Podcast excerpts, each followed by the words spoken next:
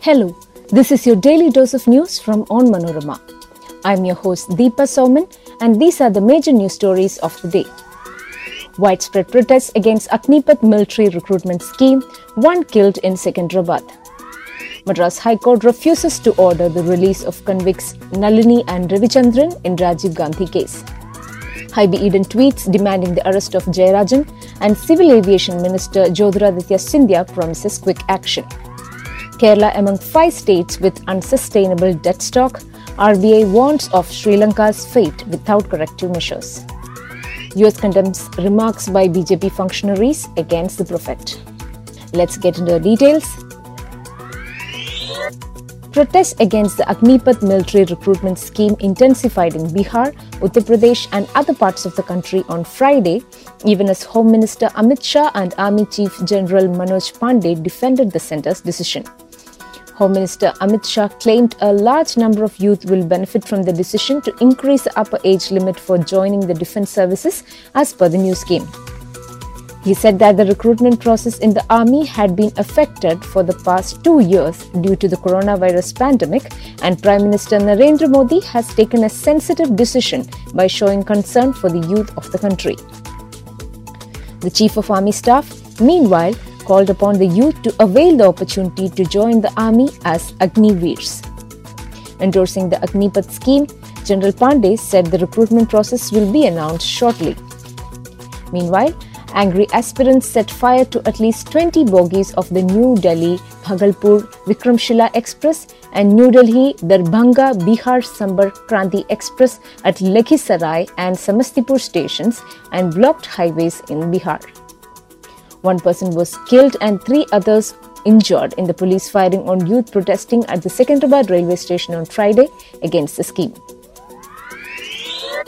The Madras High Court on Friday refused to direct the Tamil Nadu government to release Nalini and Ravichandran, who were convicted in the Rajiv Gandhi assassination case, without the governor's assent.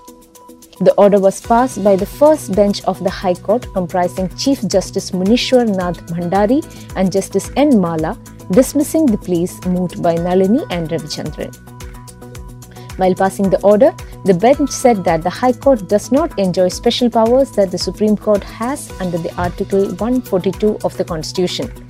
Nalini and Ravichandran, in their prayer before the High Court, said that they were justified in seeking the relief as Supreme Court has categorically said that the governor is bound by the recommendations of the state cabinet in the Perarivalan case. He was released by the Supreme Court on May 18, 2022.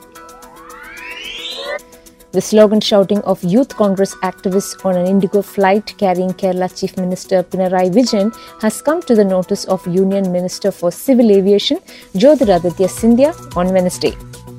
We are looking into this and will take action soon, Scindia said in a tweet on Wednesday. He was responding to Congress MP Hibi Eden's tweet questioning why LDF convener EP Jayarajan was spared. An in flight video that went viral shows Jayarajan pushing the two youth Congress workers raising slogans against the chief minister. In his tweet with the video attached, Hibi asks why the authorities are not registering an FIR against Jayarajan. Before we move on with the rest of the news, here's a quick reminder to check out On Manorama's other podcasts, Wacky News and Newsbreak. Wacky News is a collection of weirdest news from across the globe, and Newsbreak is the clutter free explainer about the news of the week. These shows are available on all podcast platforms. Now, back to daily news stories. Referring to economic crisis in Sri Lanka, a Reserve Bank of India article on Thursday said that Indian states are showing warning signs of building stress and the most five indebted ones Punjab, Rajasthan, Bihar, Kerala, and West Bengal need to take corrective measures by cutting down expenditure on non merit goods. The article, prepared by a team of economists under the guidance of Deputy Governor Debabrata Patra, says that state finances are vulnerable to a variety of unexpected shocks that might alter their fiscal outcomes, causing slippages relative to their budgets and expectations.